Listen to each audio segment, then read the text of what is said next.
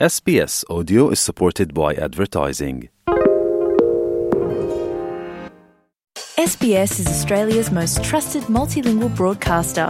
Our listeners are loyal, highly engaged, and have supported countless local businesses. We offer advertising packages for businesses of all sizes. Our experienced sales team will guide you through the process of owning a great campaign. Bring your own ad or have our production team make you something in one of our 68 languages. Start the conversation with your new audience today. Email sales at sbs.com.au. شما به اس‌بی‌اس فارسی گوش می کنید. شما به اس‌بی‌اس فارسی گوش می کنید.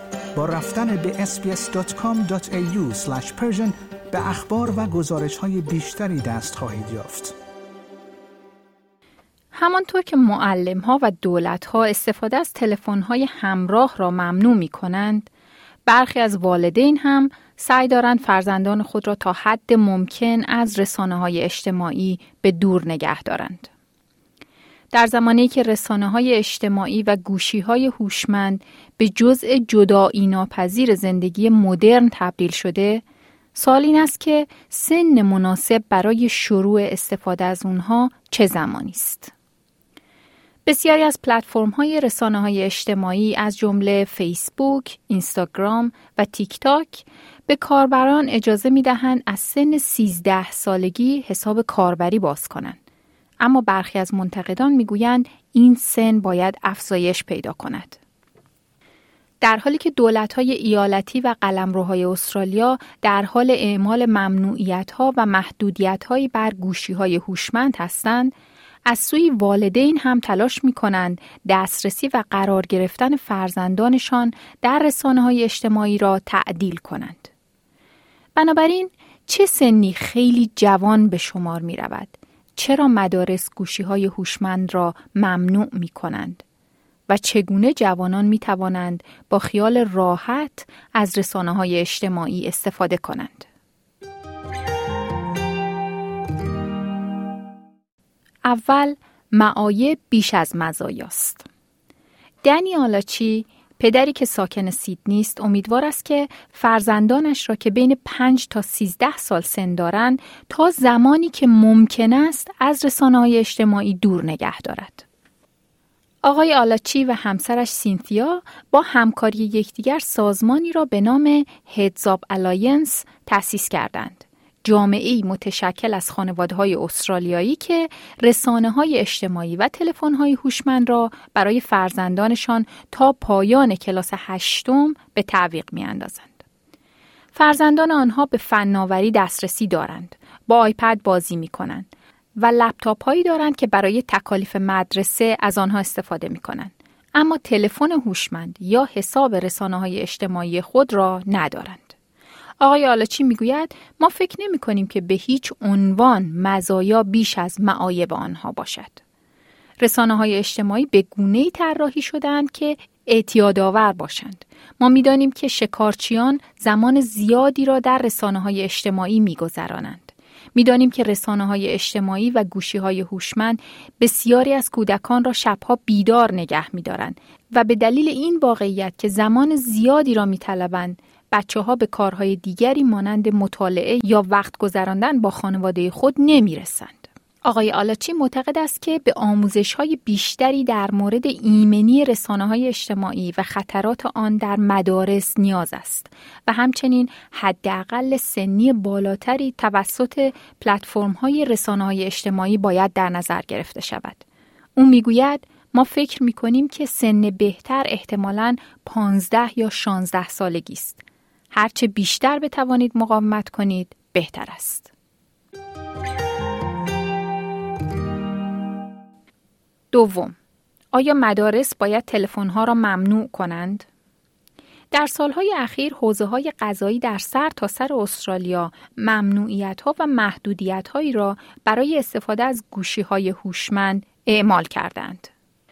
مثلا از آغاز ترم اول امسال ممنوعیت تلفن همراه در سراسر دبیرستانهای ساوت استرالیا آغاز شده تا برای تقویت تمرکز و کاهش قلدری و آزار اذیت در مدارس تلاش کند. محدودیت های مشابهی نیز در سراسر مدارس دولتی در قلمرو شمالی اعمال خواهد شد.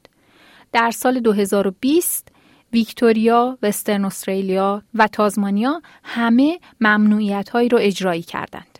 معلم ها و قانونگذاران از تلفن همراه به عنوان عاملی برای حواس پرتی و تشدید قلدری و مسائل مربوط به سلامت روان در بین دانش آموزان نام بردند.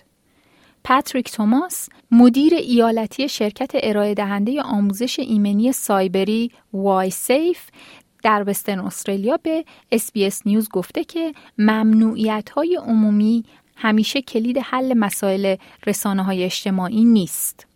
او می‌گوید که من درک می کنم که ممنوعیت گاهی اوقات ضروری است اما ما باید هر بار پیش زمینه و محتوا را هم در نظر بگیریم.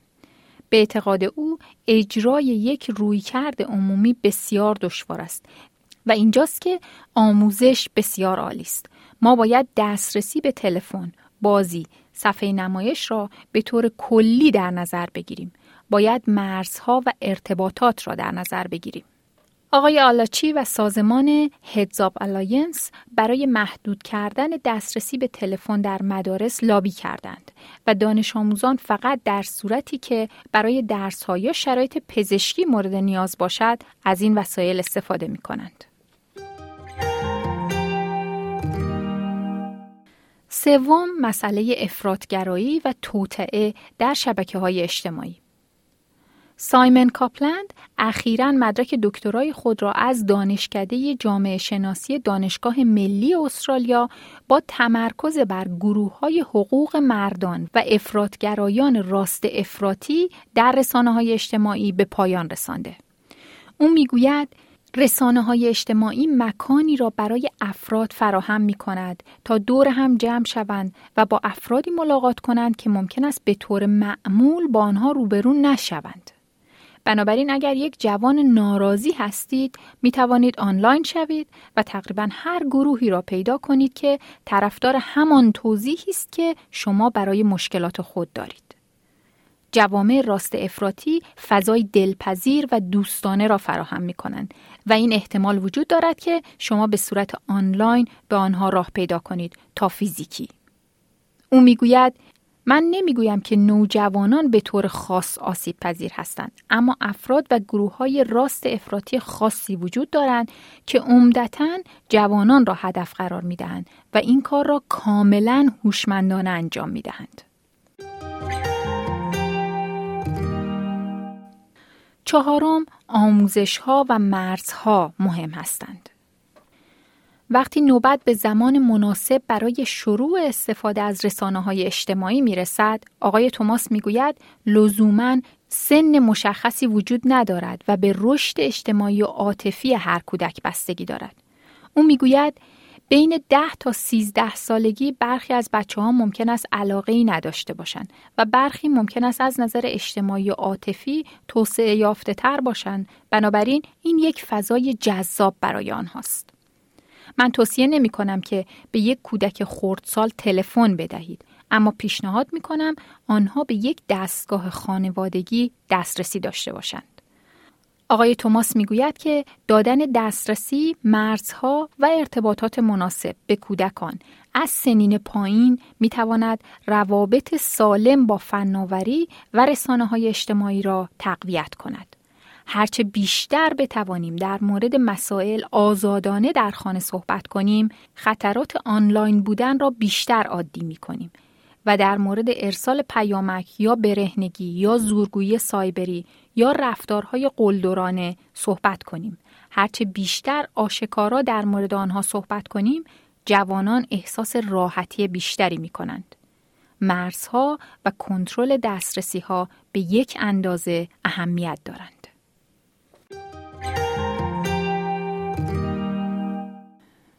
شنوندگان عزیز این پادکست رادیو اسپیس فارسی بود که من فاطمه هاشمی اون رو تقدیم حضورتون کردم.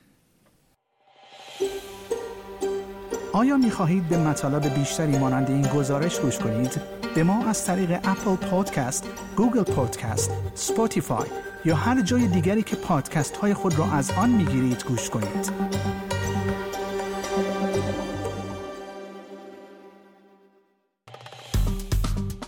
like، share، comment. فارسی را در فیسبوک دنبال کنید.